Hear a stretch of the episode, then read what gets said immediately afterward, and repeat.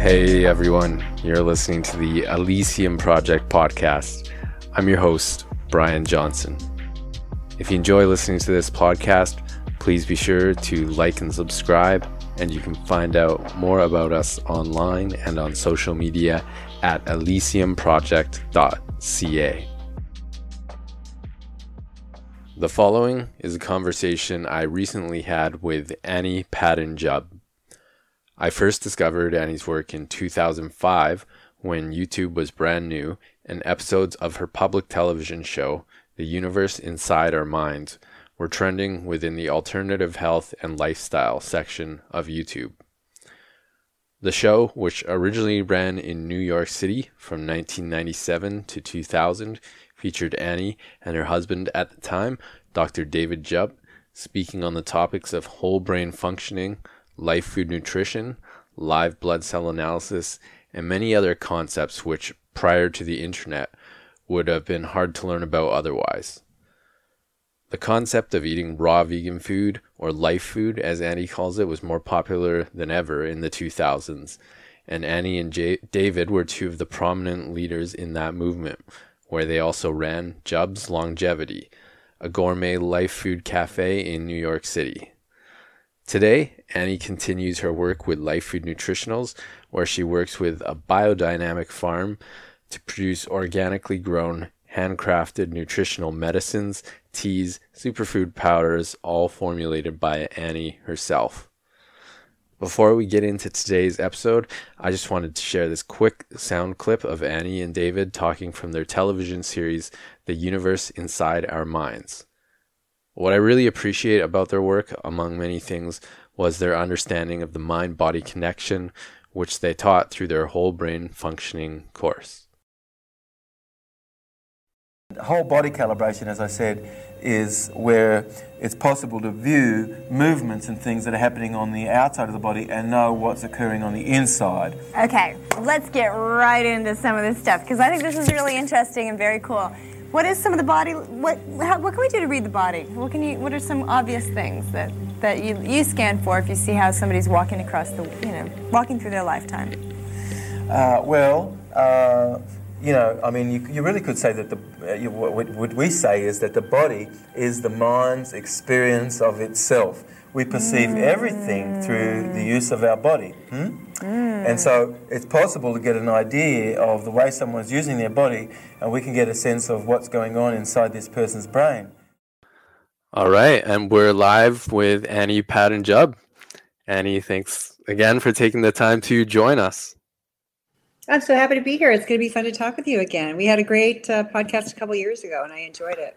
We did. Yeah, it was a lot of fun. I really enjoyed that conversation. The topic was uh, whole brain functioning for that one, which is uh, a program that you were doing in the 90s, I think. And uh, that's where I first sort of discovered you. You had a public television show, The Universe Inside Your Mind, in, yeah. in New York City, you were at at the time broadcasting. Yeah. Mm-hmm. Yeah, it was really interesting content. I didn't obviously discover it on through the television.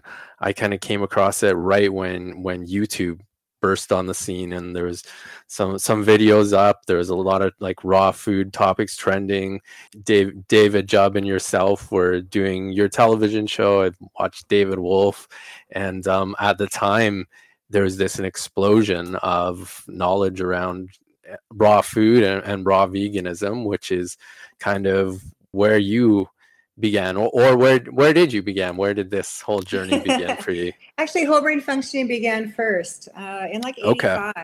yeah so this wow. is a this is a program that my partner at the time dr david jubb and i put together um, we uh, we got the programming from well if you want to back it all the way up. So, um, neurolinguistic programming is mm-hmm. uh, really interesting stuff. It's kind of foundational for a lot of the mental health work of today. Certainly, uh, entry level like hypnosis, and just what is the structure of subjective experience, and how do we assume the things as we go on in life, right? And how do we up level and and all of that. Anyway, so um, Bandler and Grinder were two men who basically didn't have a lot of science themselves, but were researchers, and they looked at a bunch of uh, therapists that were having really good results but they were kind of mavericks and they were doing their own thing. And so nobody really had like a structure for what they were doing. And so they just really mapped it out, you know, and gave a lot of us this wonderful map. Um, Tony Robbins came out of this first training with my teacher, uh, Dr. Scout Lee.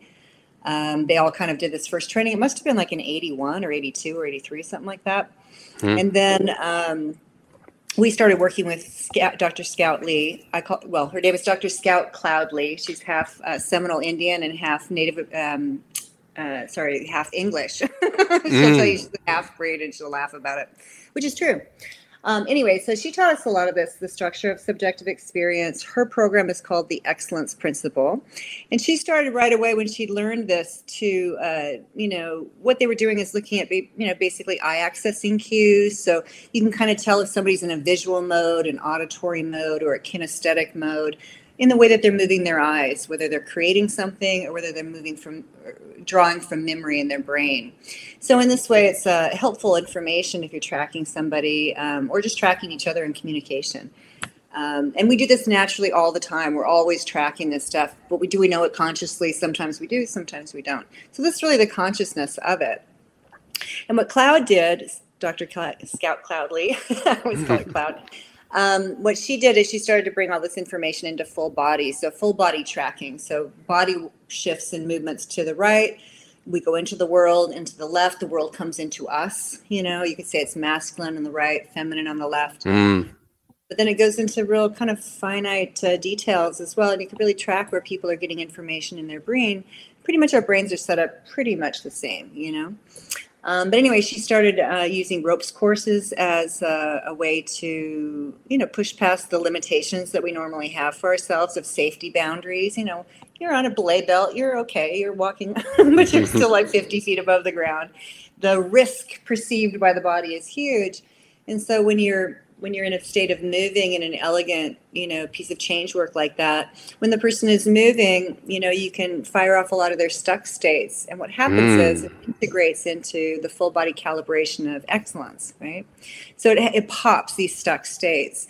And when uh, when you're stuck, it's a really good time to feed the person. You know, if you're having a hard time with transitions from one thing to the next, literally on a ropes course, um, that's a good time to feed the person resources, the things that they always feel good about themselves, and get them kind of stocked up again, get them moving again in life. Um, it's a living metaphor. And then she also started doing um, fire walking as well. And these are the things that Tony Robbins has kind of made popular. He worked with much larger groups than she did. She prefers like a small cloistered group of maybe 40. That's kind of the group size that I like to work with too, or did, you know, when I was doing all these trainings. Um, so yeah, so we learned a lot with that. And then um, you know, it was kind of a tough sell, sell at that time too. So we're talking like 1986, seven, eight, and nine. Mm. Um, there was a lot of new age, you know, education out there. A lot of new age teachers were coming around. The word new age came was born. uh, you know, and Tony was doing his good work, but there were dozens of others, really qualified, interesting people that were um, kind of flooding the marketplace with how to um, you know, be all you can be, basically. You know, how do we stop, or, you know, pop our own little stuck states, and then how do we evolve and become more, you know, so we can handle more things. We have a greater bandwidth for life, you know, and you can kind of laugh at things that you used to be stuck with, you know. Yeah. So that's the sign of evolution. Um, so anyway, when we were we were teaching that, we were doing residential retreats um, and having a really good time with it. Um, but it was always kind of a hard sell and then at one point in like 1990 i went to india to do a yoga teachers training program and uh, really you had to be vegetarian and um, mm. you know we're staying in an ashram for like a month and then i traveled around for another couple weeks and when i came back i had a profound change in my life i I thought, well, you know, I kind of like this vegetarian thing. I think I'm going to stick with it, you know. And um, but also, I was like, well, wait a minute, how come everybody's sick right now? Like when I was growing mm. up, you know, you didn't know anybody who had cancer. You maybe knew somebody's like great aunt who had cancer that grew up next to a nuclear, you know, garbage pit or something, you know. Uh, there was a trail to it. There was a tracking to it. It wasn't this mysterious thing where all of a sudden all these people had cancer and obesity. All of a sudden, like everybody got huge. You know, people would be a little overweight, but not like this mm. obesity that was starting to come on with 100 pounds extra. We'd never seen anything like that. Now you mm. kind of know it to be common. But at that time, it really wasn't at all. And I was like, what's going on? And like, even diabetes, like type 2 diabetes, mellitus, they would call it adult onset diabetes. You never saw it in somebody younger than about 60 years old. And within like a few years, I watched it just plummet down mm. to like 18 year olds. Some of my clients were coming to me that were 18 with type 2 di- diabetes. It's like, what the hell, you know? Mm. And what we, I did a deep dive into, and what I realized was they changed the food supply rather dramatically, not just for humans. Um, so for the junk food, for example, it changed from um, cane sugar to high fructose corn syrup. During this time, uh, uh, genetically modified corn and also soybeans became a thing. It wasn't it wasn't even invented before then. It became a thing, and it was cheap. And there was this big uh, push to take, you know, cows away from their natural grasslands and put them into feedlots and feed them this genetically modified corn and soybean that causes a lot of inflammation in the body. That's why the humans are getting so big because they're eating animals that are fed this diet, but they're also a lot of their the foodstuffs and packaged foods and all of the junk food sugars basically overnight went from cane to uh, high fructose corn syrup. So, um, so the animals got really huge, uh, which fetched a better price. You know, they're heavier. They were weight by weight. You know, they would uh, kill the animals and then sell them by weight. So they were making a lot of money on this. They were saving a lot of money from, you know, having them just graze a natural diet where they normally would, just to be eating this fast food, junk food, basically, where they were super growing. So, but they were also really sick. So they also, you know, lent. All of a sudden now these animals need a ton of antibiotics, growth steroids, and hormones from mm-hmm. the pharmaceutical industry, which loved it, right? Because they have now they don't just have humans as their uh, marketing to, but the animals that the humans are eating and stuff. So they marketed directly to the farmer and um, and said, hey, you know, you won't have to worry about this. It's incre- incredibly um, unsanitary environment. If you've ever gone by like that, drive up I five where they have those. I don't know, a million cows out there. I call it cow schwitz. you know, they're all just standing in mud or dirt, you know, and there's no, there's not a blade of grass that they're eating. They don't do anything naturally. They're not right. all day, right? And then they just fed this kind of fast, super grown food, antibiotics, growth hormones, and steroids. And um, so it makes these industries rich. You know, it made the it made Monsanto's rich. It made the pharmaceutical industry, which was still kind of starting its role to being one of the most powerful industries the world's ever known. And then with this last little kicker, in the last couple of years, it just shot it yeah. up. You know, the pharmaceutical industries are now have much higher, much higher, um, or much more money than even most countries do. You know, so yeah. and they're they're multi, you know, multi uh, national corporations, so they actually hardly pay any tax as well. So anyway, that's kind of the rise and that's kind of my trajectory too. So I was always really looking at that. When I came back from India again in 1990, I was looking for the cure for cancer. And I had known, you know, doctors and stuff. I was like, so what causes cancer? I mean, the chemo was coming on. It was like, gee, that seems like a terrible idea. like the person's already sick. Like you're going right. to bathe them in this horrible toxin that's going to kill a ton of cells, It might kill the person, but you know, it might kill a tumor, it might not. Um, radiation, always a bad idea, you know, and then just surgery, cutting out body parts over and over again. So, surgery, radiation, and chemotherapy were then at the time legally the only way that you can treat cancer.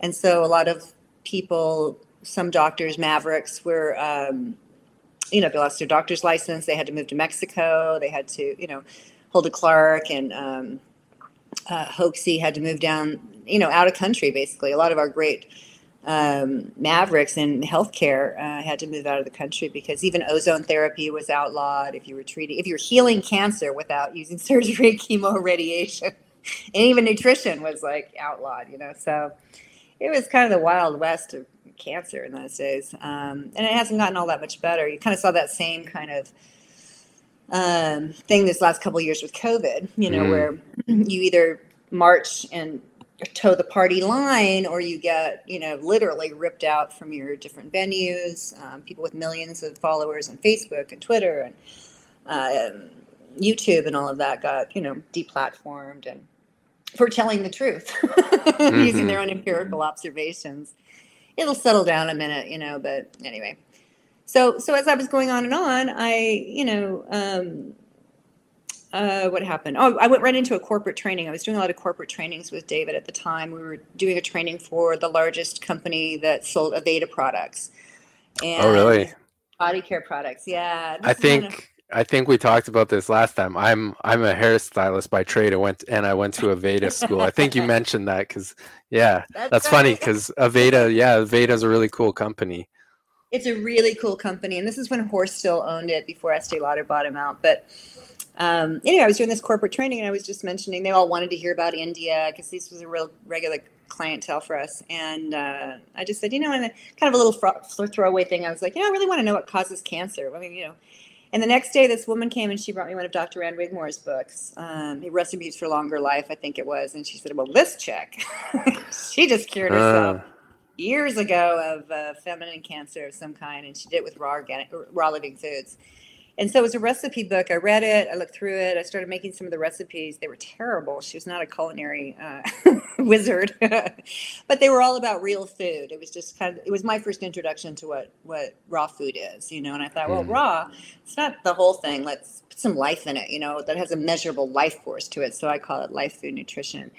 And um, and then right away I started writing new recipes that have all of the fruits and vegetables, nuts and seeds, but all of the herbs and the really tasty things and the difference between like a living salt, you know, sun-dried ocean mm. water and like something that was dug out of the, you know, out of the ground that was an inland lake millions of years ago. You're not going to find the same kind of magnesium and iodine and things in it. You'll find some other things in there like uh, rhodium and iridium, which you won't, you won't find in the living sea salt. But it's a little bit of a trade-off. So that's why that pink Himalayan salt is kind of a nice idea. It does come from an ancient inland sea that was dried up you know a million or two million years ago but it does have some of these uh, alchemical magical mineral qualities to them as well. You know you get that mountain in there more than just the ocean and stuff. So anyway so i thought well if she did it this is cool. Let's uh, let's get going you know? And then all of a sudden just kind of it just started flowing from that. The whole brain function was kind of hard to get rolling. But as soon as we incorporated life food nutrition, you know, everybody eats, right? Mm, Not everybody mm-hmm. working on themselves, but everybody eats and they all want to do a better job of it because literally it was this tsunami of uh, obesity and cancer. And it was just mm-hmm. kind of a mm-hmm. real scary time in America where it's like, what are we, what are we doing here? And a lot of new foods were being introduced and, uh, when I say new foods, I mean that you can eat them, but it's not really food, you know. So these are like the flavorings, seasonings, additives that are chemically based that are designed to override your natural ability to understand what food is and what it isn't. Uh, Doritos and nachos, and you know, this kind of a thing too that has all that a layer of powder on it that's a bright orange color or something. Like you can know that those that powder is there to trick your old your uh, salivatory glands to death, actually, and to keep thinking that that's food, uh, but it's not. Yeah. So anyway, that's kind of my little origin story. And I just kept going, you know. So during the 90s, there was so much of an interest in all of these people that were kind of post-op cancer patients kept coming to us. So David and I opened up um, a weekly lecture series and an outpatient fasting clinic, and we fasted. You know, we'd have 100, 200 people fasting um, every week, and then all these people wanted to learn how to do it. So we had our Phoenix fastitioners, and we were training them how to work with others, and um, and it went just really kind of full on for about 10 years. Um, even after David and I broke up, we kept running the, the, the lecture series and, um, and then we kind of went into other businesses too. I started with these uh, raw vegan cafes that I wanted to do. We did the first, actually the first one I got was a one in uh, San Francisco and I had it just for like 10 months. Mm. I sold it back to the owner because uh, I knew I was going to lose the lease anyway, and I kind of wanted. It was in San Francisco too. Like, how thin can you stretch yourself? Yeah, um, but then I opened a place in New York called Jubb's Longevity that ran for about eight years. And then I came out to California and opened up uh, a little chain that I did here, that's still here, um, called Life Food Organic. And I started franchising it. I sold a franchise to Dubai, a woman in Dubai, and got kind of far enough into it that I realized it's not really the best use of my time and talent. You know, like hmm. uh, it's kind of a lot of hands-on and hand-holding with the new franchisees and, all this stuff. And I thought, okay, yeah. this is somebody else's job. I had the vision for it. I wanted to happen. So I, I switched out a couple, like a year before the pandemic started or the whatever the quarantine and lockdowns, and put it that way, started.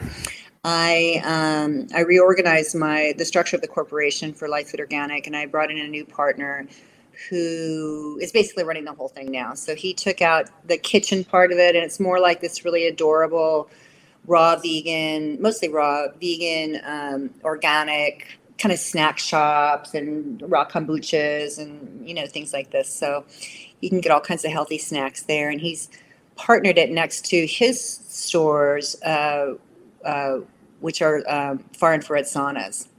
Mm. And vitamin drips and vitamin injections and things like that. So it's a nice little partnership and it will continue. I still own 40% of it, but I'm just totally hands off and doing my own thing right now. mm-hmm. And it was perfect too because he closed everything down to restructure right before. Um, you know, the world went into this quarantine, and so um, we, we actually came through it pretty well. You know, and he's just opened up the Hollywood store, and there's another one in Santa Monica that's going to open up in another um, month or two. Mm. So yeah, life food organic. yeah, that's awesome. I have so many questions here. It's an amazing mm. origin story. Um, I going back to one of the things that's really important to me in in what I'm doing with the Elysium project is kind of this concept of indigenous reconciliation and you know we talked about how we have this great behemoth of a western capitalist machine that's kind of going around and destroying our world and people are unhealthy and uh, living off these these uh, genetically modified ways of of eating foods and living. And um, I, I, think there's so much wisdom in these ancient ancient ways of living.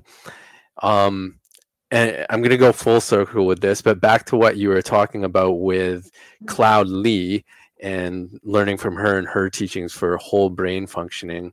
I often, when I ta- chatted with David, he would mention they were they were Toltec teachings.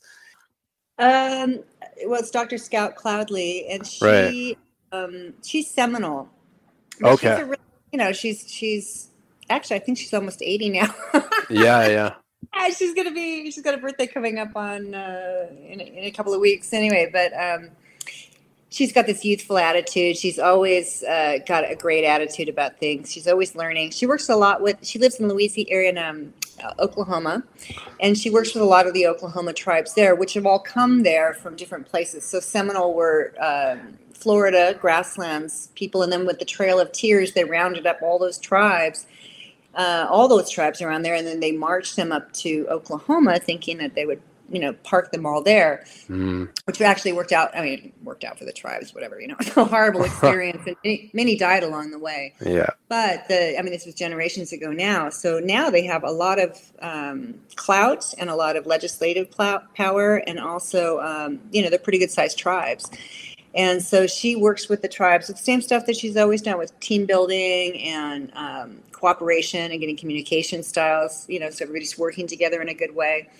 And so when I, when David would call it Toltec, that's, you know, it's not wrong, but it's uh, it's an elegant way of talking about these ancient teachings and how they move around the planet through right. the indigenous they gain great benefit uh, from studying a, a, variety of them because they're all you know influencing each other to, at different times in history yeah. certainly now we have a great interaction with all of these indigenous tribes.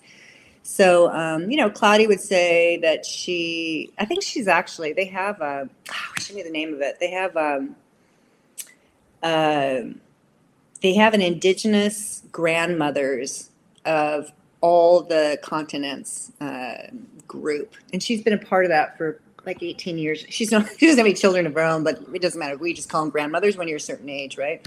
yeah. she's got like there's Aboriginals and there's South American and there's you know North American where she comes from, and you know Europe and Asia and they get together for these different powwows. Many of them are quite old now and have, you know, some have passed on, but I know that the group is still like there's some integrity to it still, right? So they're still kind of getting together. And with the express purpose of women from indigenous tribes that have, you know, risen through the ranks, you know, whatever that is, to be wonderful teachers uh, and to share those teachings together. So those are the indigenous teachings that you're going to find. And David would just artistically call it the Toltec teaching. Cool. yeah. yeah, yeah. Well, that's why I ask you because sometimes when I would chat with him, it's kind of difficult to get understand what he was saying or get the answers. But I know he would often say Toltec, and I was just curious, given you had mentioned Cloud being who you, the two of you, really uh, first started you off on this path if she was somehow influenced by Toltec teachings or or whatnot. But I really, I really do feel that the answers to so many of our problems in, in our world today is not in some new technology that we haven't yet invented, but going back to these ancient wisdoms and teachings that that were always there and in many cases about living in har- harmoniously with the world around us and in terms of the food we eat and the lifestyle choices we make so i'm always very interested when i when i hear the origin of where a certain teaching came from.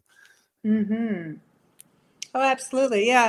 And it's just very interesting, too, because you see the sensibility of that particular area. So, David, my ex husband, is obviously from Australia. I mean, not, mm. not, not here, nobody knows that, but he's from Australia and he grew up in Tasmania. And um, so the Tasmanian Aboriginals kind of died out, but their culture lives on. And in the people that carry it forward, you know. So those teachings are carried forward right throughout the Aboriginal cultures in all of the different uh, states of, of, of, Australia. And um, they're very unique teachings to what we're going to find in South America and in North America. And, you know, even in Alaska, and if you cross over to the Siberian shaman, you know, that are have, have really long history there, and probably a lot of the native people came in through that land bridge. You know, uh, I think they call it Cro-Magnon man, but you know, twenty to thirty thousand years ago, I think, something mm-hmm. like that. Mm-hmm. So they would have come in that land bridge and brought those teachings with them as they came into Americas and then down into the South Americas. There was plenty of ocean going voyages too, just very mm-hmm. primitive, mm-hmm. like the Polynesians that made it to uh, Hawaii, for example, and then on the way back to the coast and stuff and up into Alaska.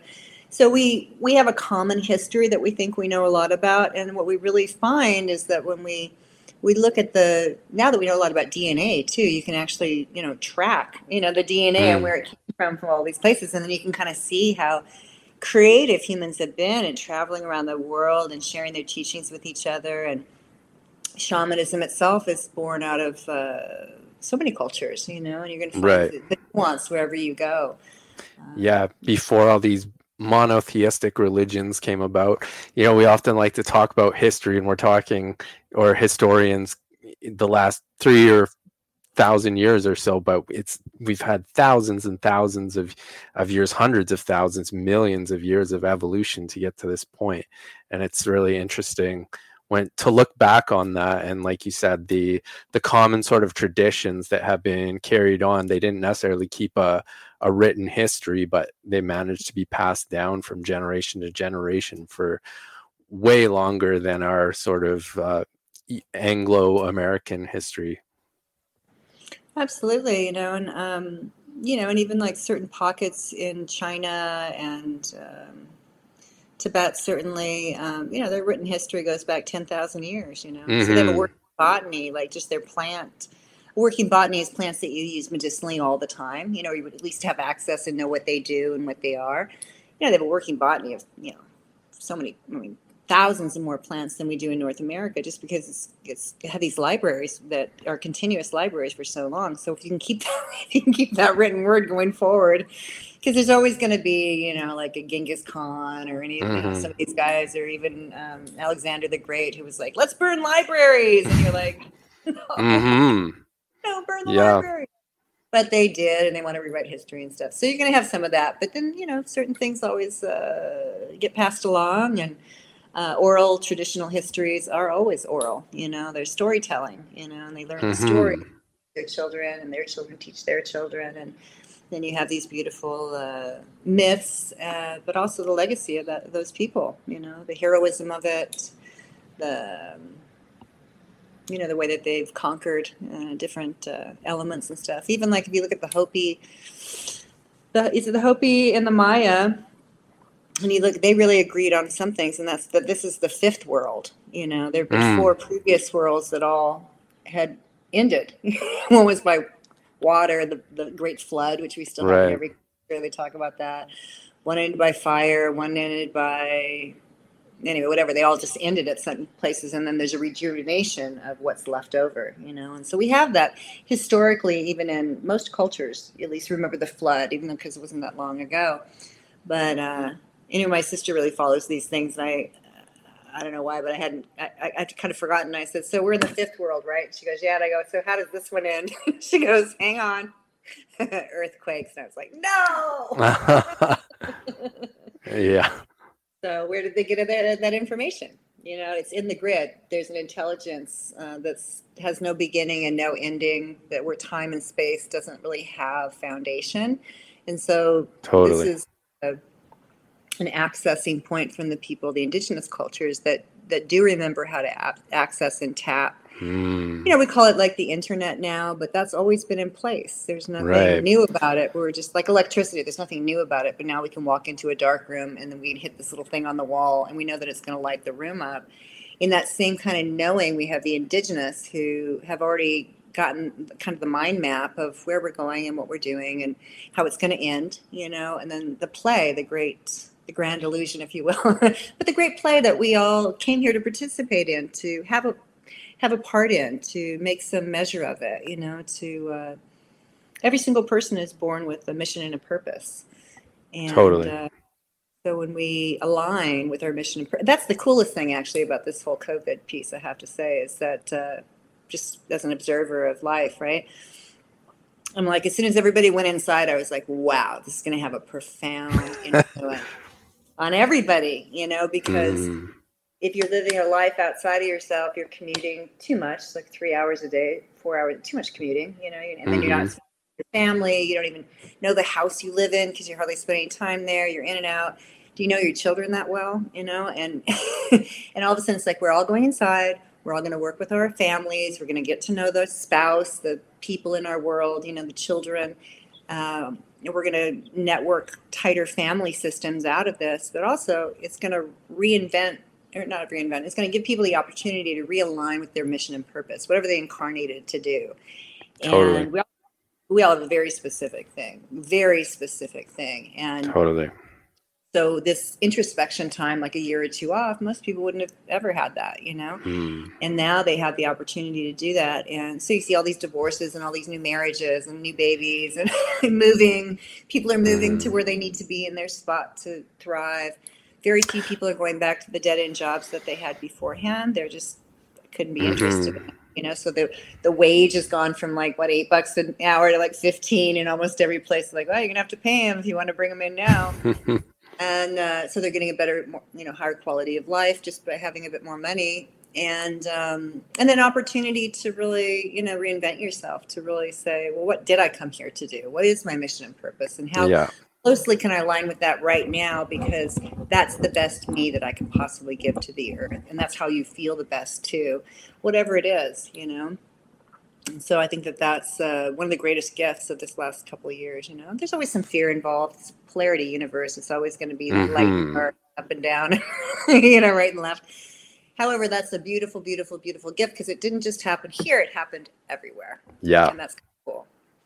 It is. It's really unprecedented when you go back to think about that March of 2020 and the whole world just shutting down. It was one of a kind for sure. Yeah, phenomenal. Uh, and then we're going to have what I call the coming renaissance. You know, when Mhm. all of these people really align with all, all of us align with our passion and our purpose, you're going to see like you know, um, you know, some some of us incarnated to fix world problems. You know, and there's plenty of them. There's plenty of them that could use some work. you Totally. know?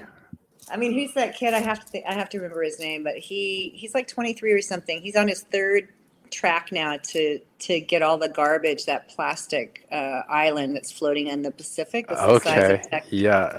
He's like from Sweden or not maybe Norway or Iceland or something like. He's from the, one of the Scandinavian countries, and that was he what he was born to do.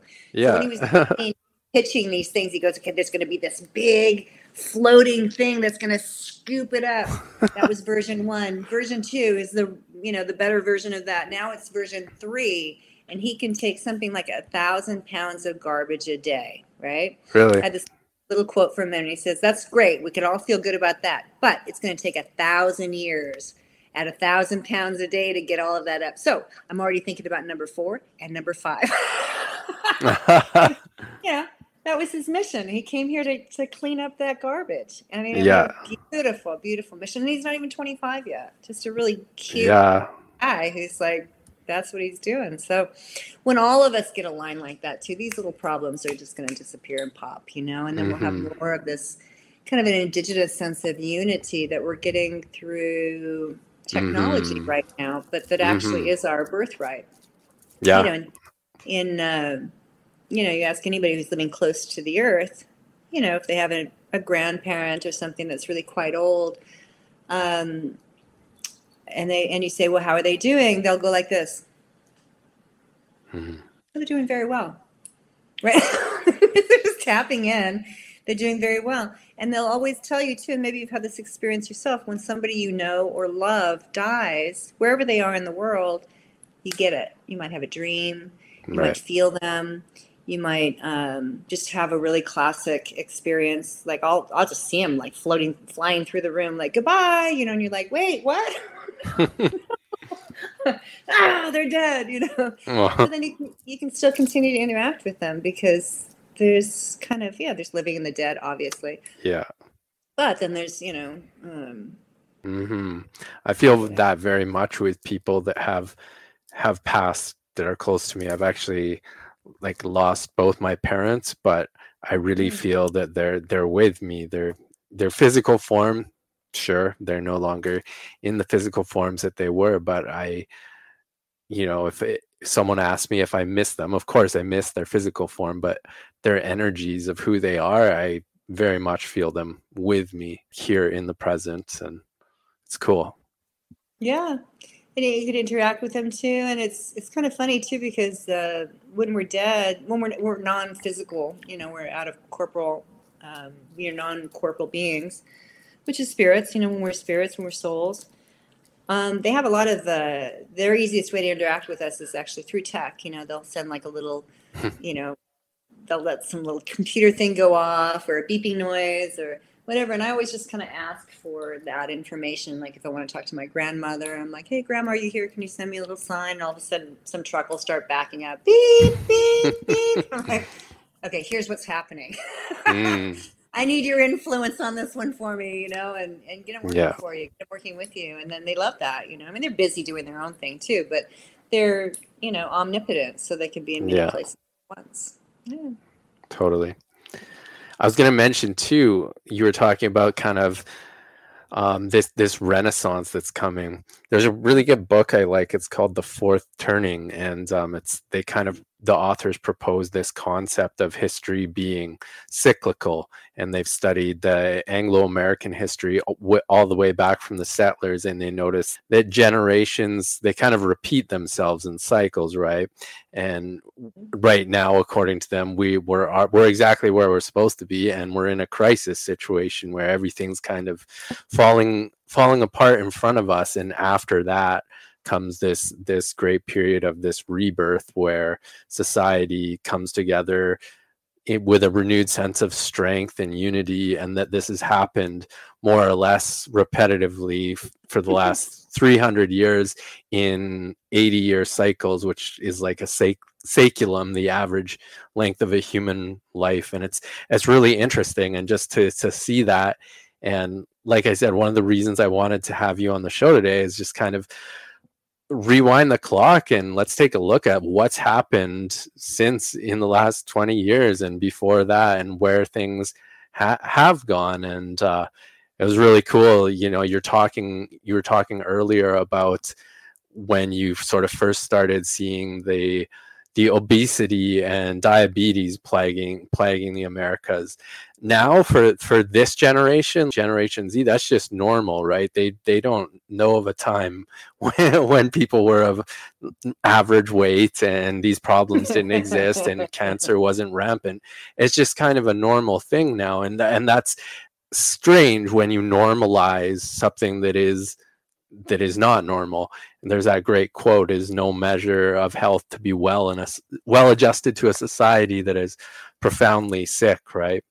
So yeah, it's really interesting to to talk to you today and, and see kind of where you were coming from when you're like hey look maybe maybe what we're eating isn't isn't the right way about doing things and then um, seeing all these these diseases that have now become normalized and there's a generation of people and that's just that's just the way it is and uh, Mm-hmm. It's just I mean, that's the cool thing about living longer, right? Because you get to see these longer cycles. You know, mm-hmm. like, you know, your twenties, you're kind of like, okay, this is the way it is. Thirties, it's like, oh, you know, a little bit older, you're like, wait a minute.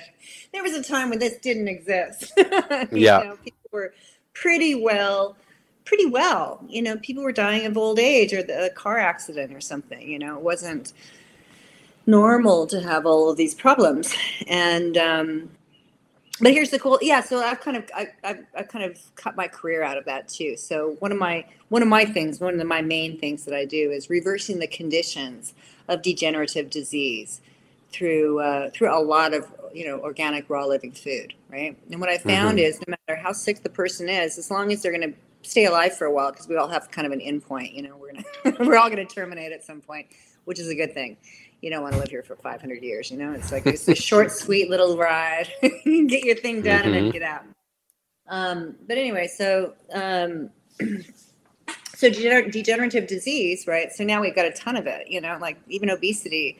In fact, when we looked at all of the COVID people that were dying initially, it was coming out of Italy, right? And they were saying you know, I was following these specific doctors there, and they were saying, "Well, here's the here's the news. It's not great news, but it's the good news, and that is that every single person who's died here of this what we're calling COVID has one to three very serious diseases. Obesity being the number one. Mm. So they have obesity, cancer, and Parkinson's or something like that. They were the ones that were dying." And, um, you know, really, I mean, anybody who doesn't have one to three diseases, it was never a serious thing. I know some people that got really fucked up, especially originally when they first released that virus. And it was like, whoa, you know, like a couple of my friends in New York City had mm. really, really hard, hard hit by it. And one of them is still suffering, you know, from like long COVID today. So finally, I mean, about two weeks ago, I called her. She called me she's like, I have long COVID. I know I do. And I said, well, you were one of the first ones to get it. You know, like, let's, what can we do? You want you want to partner with you on this? Because that's you know she goes yeah because this is your thing and you need to fix it. I was like okay. So you know i did my 14 day live food nutritional fast with her and and dozens of other clients too especially the, the booster really affects some people. I mean these are serious mm. these are serious drugs you know?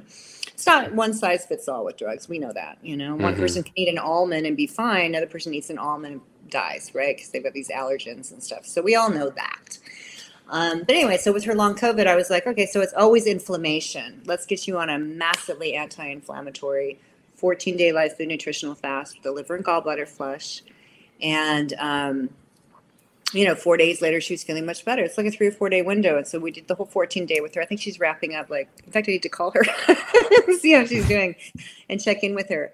Um, but I've worked with so many people too that had like these mysterious kind of autoimmune diseases after the jab. And uh, one one actress I worked with um, that I've known over the years. We've been friends, but also I'm on her healthcare team. And whenever anything's wrong, she calls me up. And anyway, so this time she called and she's like, "Look, I've been in pain for five months. You know, two weeks after I had this booster shot. I, um, you don't think it's the booster, do you?" I was like, "Yeah, I do. it's that two week window. That's when the immune system goes, okay." Mm. Anyway, she was in extreme pain for five months, and she couldn't even really sit down. It was kind of one of these autoimmune um, which doctors never know what to do. She's married to this rock star who's worth hundreds of millions of dollars, and so they have the very best doctors that money can buy. Um, but they're not looking in the right places, you know, for it. They're looking. Um, you should really look at it like a kind of Epstein Barr, chronic fatigue, kind of these newer exhaustion kind of uh, uh, diseases, if you will. Anyway, so um, so she i started working with her. I said we need to put you on a 14 day life food nutritional fast. And with clients like this i'll actually you know she can hire me and i can do all the food for them which is good because i can like really meticulously do it. And these are raw living soups and nut milks and electrolyte lemonade um, green juices and like a super smoothie every day. So like five or six different beverages. You you get plenty of food but it's all blended or juiced and and then we roll my my liver and gallbladder flush. And so, um, you know, the first day she couldn't even sit down. She hadn't exercised in five months. On the evening of the third day, she exercised for the first time in five months, and she woke up in the morning of the fourth pain free. And she was calling me. She's mm-hmm. like, "It's like a miracle. Like I can't tell. I haven't slept in five months. I haven't." And she really did look like she hadn't slept in five months. You know, I'm just in pain. Anyway, she started looking more and more gorgeous from then on in, and um, they did the 14 day. I have her on just a few vitamins and, you know, recommendations to keep all the tasty, delicious things rolling forward. Do a very good 40, 50, 60% living foods, fresh raw fruits and vegetables and nuts and seeds. And she can play with the other bit. You don't have to be fanatical. And um, she texted me maybe two weeks ago, and it was six weeks out from when we finished the 14 day, and it was still holding strong. So, um, you know, the body's a perfect self correcting mechanism and it's able to heal of anything and everything, I think. Mm. And I come at it that way. And, um, you know, it's inflammation, it's toxicity. We're going to do some tissue cleansing. We're going to activate the organs of elimination. A lot of this stuff is because people just aren't pooping very much, you know. That was my girl in, in New York. She, I said, when was the last time you had a really good bowel movement? I said, and I mean a full and thorough ev- evacuation. She's like, it's been a while. okay, let's start right there. You know, and the skin mm. is the largest organ of elimination, and the lungs are organ of elimination, liver and the kidneys and spleen and so on. So anyway, just like getting things back to running and and operating in a really good way. And that's the secret to good health, you know, and that's how we eliminate um, the conditions that set up degenerative diseases. We just like roll it right back and the earth is like this too. The earth can be you know you could take a genetically modified you know farm with tons of glyphosate poisoning that's been going on for generations. Not generations. What is it? 30 years? One and a half generations. Probably about that yeah. Like generations! But it's like i don't think it's been that long. But anyway that's been going on at least since the early 80s let's put it that way. And then you can take that soil and that farm and in like three years you can get it uh, organically um, certified again.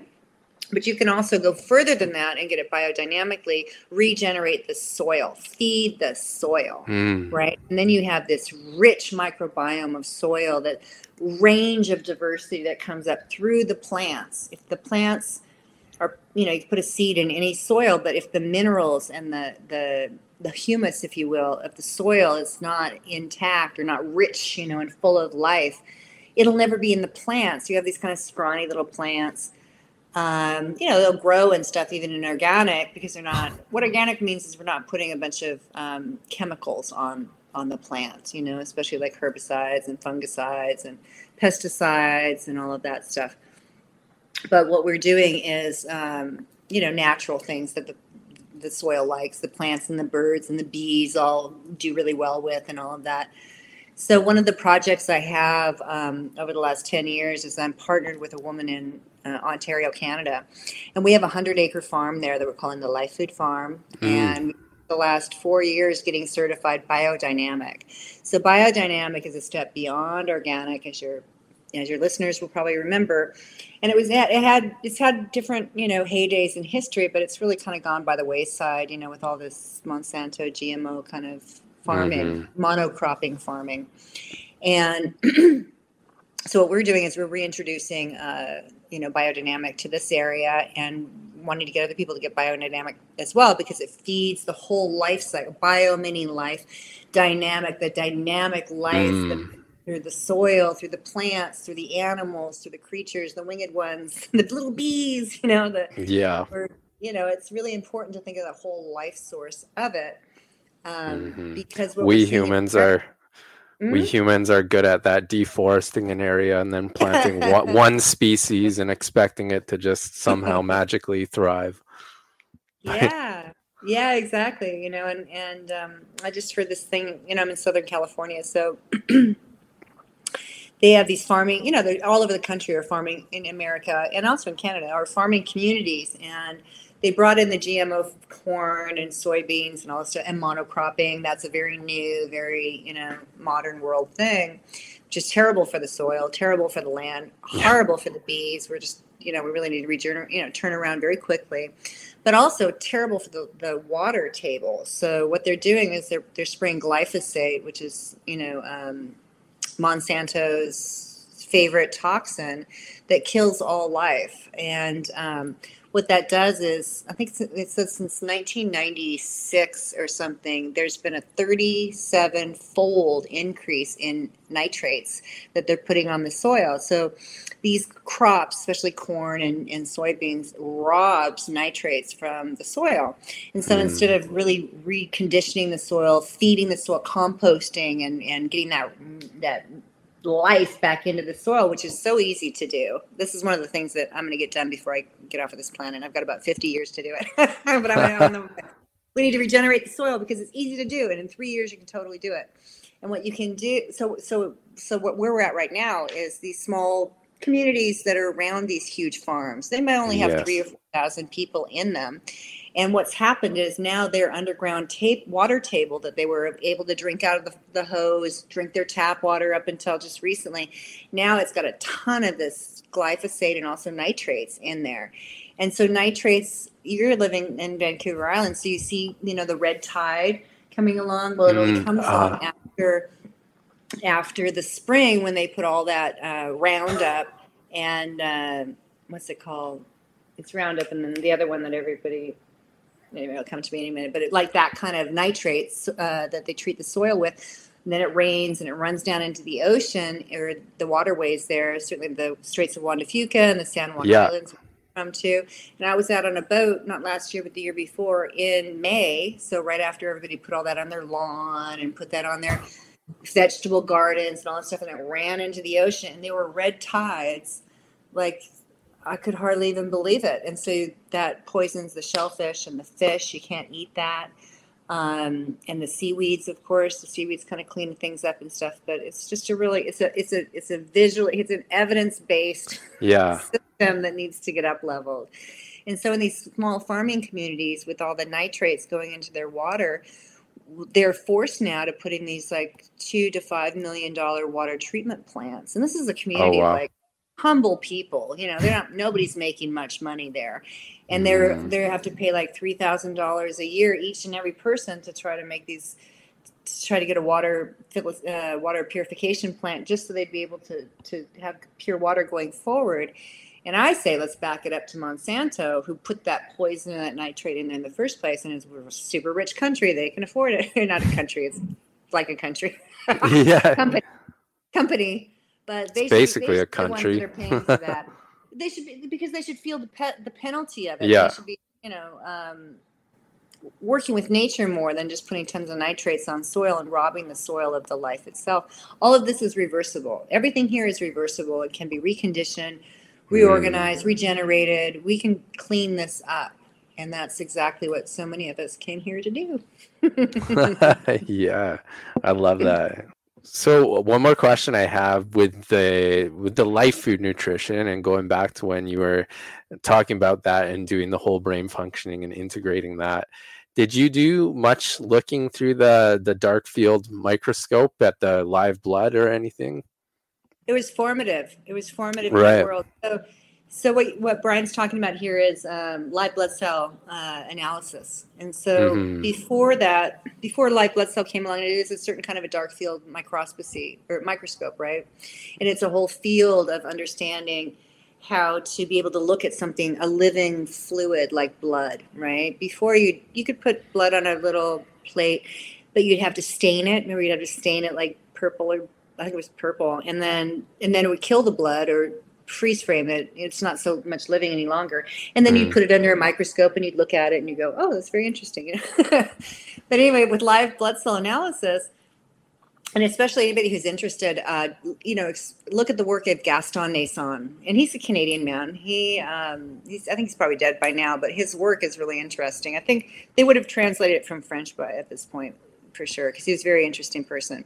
But anyway, what he did, uh, and about ten others around all at the same time. You know how you have the the genesis right. of an idea born in all these different continents, extremely disconnected people. Like I totally. got it. You know, like the, I think it's fascinating. Was, yeah, like the typewriter was patented the same week in three different countries. Mm-hmm. You know, for people individ- that had no idea the other that it was even an idea for something. Yeah. Well, going back to to the the indigenous ideas, that same thing happened. That certain developments, like the domestication of animals and farming and all that, kind of happened at the same time in various different places around the world without any network of communication. It's just it's mind boggling. Yeah, it's sort of the, the internet, if you will. Mm-hmm. You know, like we, we and I, I like to, and I'll just do this one thing, but like I always think of when we're looking at our phones and stuff, and we're all connected now too, like through the telephones. I feel like we're going through this kind of awkward stage where we're we're using external technology to remember what our internal natural gifts actually are. Yeah. And so you know yourself if the, a text comes in you're like oh that's probably so and so texting me you know like you kind of have an idea of who it's going to be or this person's calling or whatever. And so the more you trust that system too, the the, the computers are going to get smaller, mm. smaller and smaller, and then we'll just use our internal technology. Um, but just circling back again to live blood cell analysis because this is mm. really fascinating and it's the one thing that's going to get a lot more um, validated uh, as we go forward now. Um, a lot of things got changed in the last couple years, and one thing is the validation of live blood cell analysis. It's still not, you know, it's, it's sort of like when I was talking about the microbiome in the early 1990s. You know, there were very few doctors that understood what I was talking about. Now it's very much in the vernacular. It's actually held up over time. A lot of these teachings have held up over time. I feel like it was a grace that was sort of given to me and David and others, you know, around that time to, you know, kind of pioneer some of these fields but um, the live blood cell analysis is fantastic because you can take a little bit of your own blood or your client's blood or whatever and walk up a little plate like that and have a look through it. And you can see what the red blood cells look like as living blood you know whether they're well shaped and well formed or whether they're kind of weird shaped.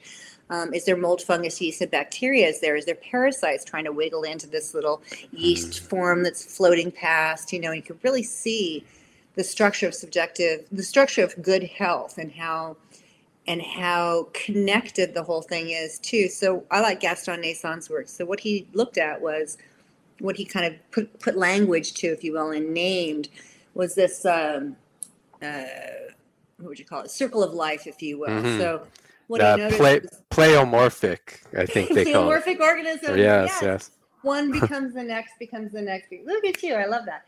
So um, yeah so the first three parts of the cycle are really healthy and he called them somatid spores and double spores. Mm. and then from there it goes into you know uh, mold fungus yeast bacteria viruses parasite worms and then the whole thing kind of explodes back into somatids spores and double spores. So even if the person's dead, like there's something, there's a genesis that begins now, and then that's what starts to make that soil. It turns a human, a dead human, if you will, into good living soil in through just that same of decomposition. And it doesn't matter if the person's dead or not. There's there's going to be this genesis of that. It's going to keep going.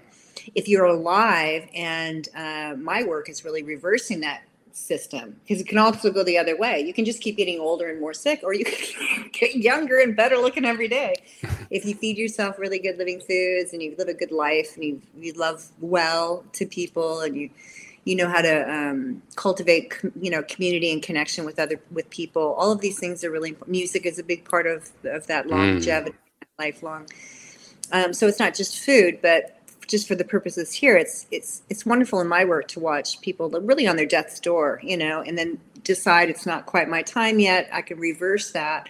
Mm. Um, actually, the first year of the pandemic, for whatever reason, it actually started just before this, but um, all these uh, seniors started coming to me, you know, like, and uh, there's a couple of men in there, but there were so many women. I was like, the ladies in their 80s, you know, and here are all these like rocking people who you know, some of them have, and even my mother was one of them too. Like we, she had a childhood trauma that she'd never really gotten past, you know. And I was like, God, mom, let's fix it. Like, hmm. if you fix this now, it'll be done in this lifetime because she just turned 80, you know.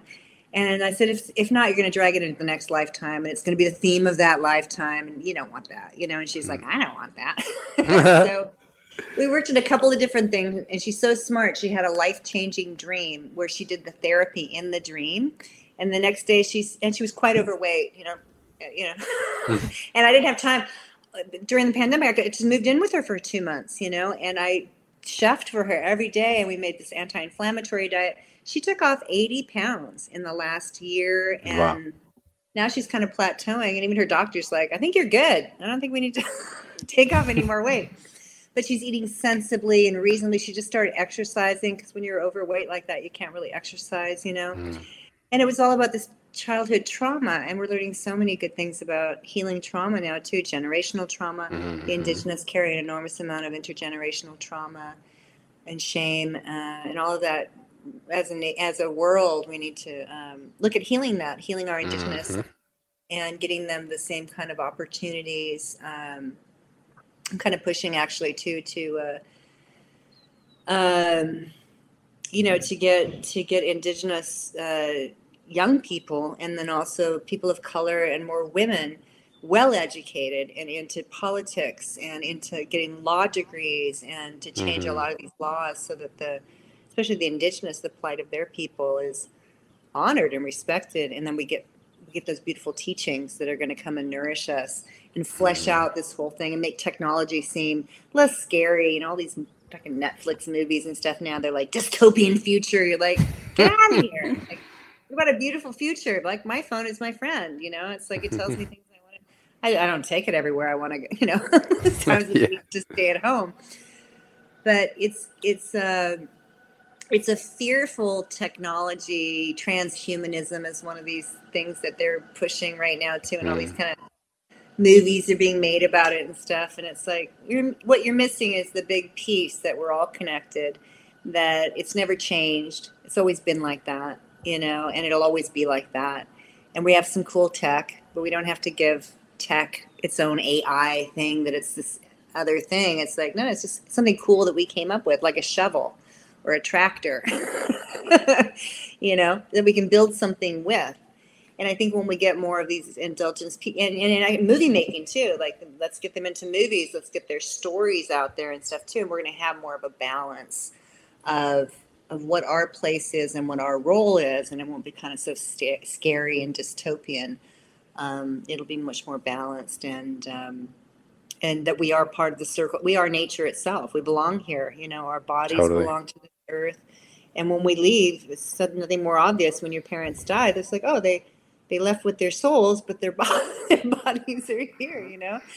And once you really get that, it's it's um it's kind of a perfect circle of life, right? You know. Mm-hmm. It's uh. I don't know if that made sense, but no, totally, yeah looking back at all the th- cool things you've done today in life, whether it's the whole brain functioning, the the life food nutrition, or the live blood analysis, what stands out as the most interesting and kind of memorable and meaningful when you when you talk about we we all came here to to do something. What is it so far that that you feel like you've really um come the the most uh, interesting thing you've come across, I guess. Hmm, what a good question. Um, well, all of these pieces are part of my life's work, um, but I have sort of a broad cosmology and I have kind of a range of things that I work with, um, but possibly that too. So, you know, so I would say that you know, kind of my bigger dharma is to reverse the conditions of degenerative diseases, mm. and then one, how, one of the ways I do that, one of the tools that I have is really to align people back with their life's mission and purpose. And um, you know, Sylvia Browne one time told me that we have five exit points in our chart before we incarnate, and they're points when you can review and assess. You know, like did I finish everything I was going to do here, or should I keep you know re up and keep going? I don't know why there's five, but it's it's actually you know panned out because I've used that as the model, and I just ask myself actually when I'm working with somebody, like if they're really on death's door, I'm like, you know, how many more exit points do they have? Is this the last exit point?